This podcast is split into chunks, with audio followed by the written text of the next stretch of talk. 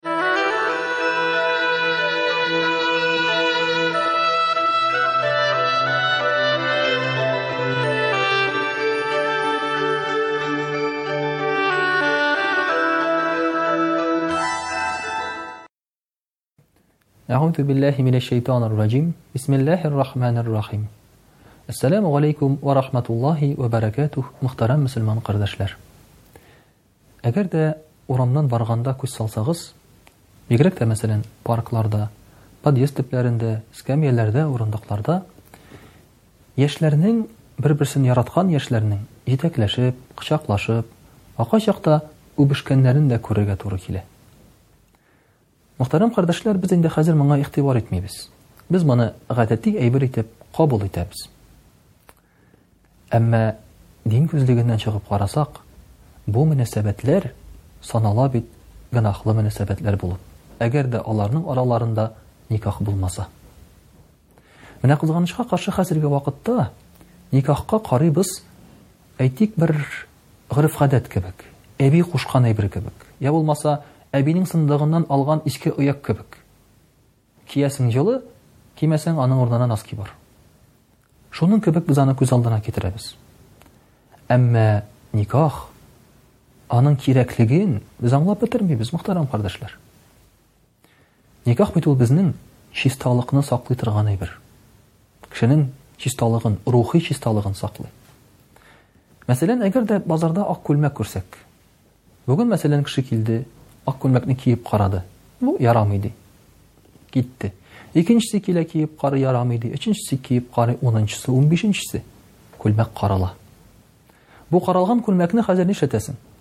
Аны беркем алмый, аны юырга кирәк. Юасың, ул инде юылган күлмәк. Хәзер инде аны яңа күлмәк дип сатып булмый. Хатын-кыз да шулай. Кыз бала да шулай.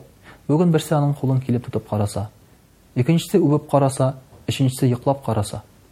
Ул кыз баланы кияүгә биргән вакытта син инде чиста, пак, күңеле һәм рухы пак итеп кияүгә бирә алмыйсың. Ә бит бу, мөхтәрәм кардәшләр, чыннан да пычрануга килтә. Хәтта, мәсәлән, әгәр дә хатын-кыз чит-ят ирләр белән якынлык кылган икән, ләкин балага узмаган, йоклап йөргән. Баксаң, хатын-кызның шундый бер халәте бар, һәрбер йоклаган ирнең генотибын ул үзендә калдыра икән, хатын-кыз.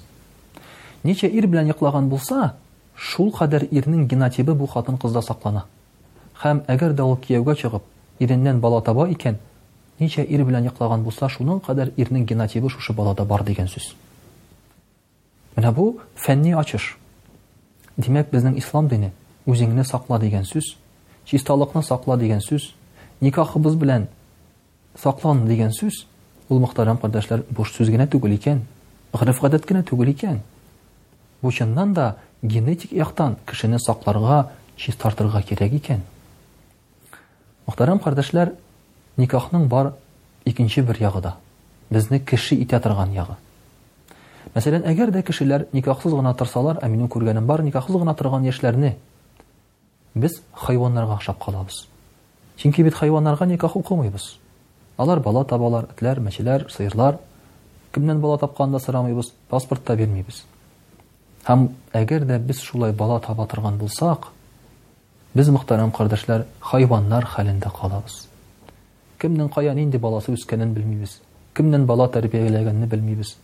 Йә булмаса шушы бала да үзенең әти-әнисенең кем икәнен белмәскә мөмкин.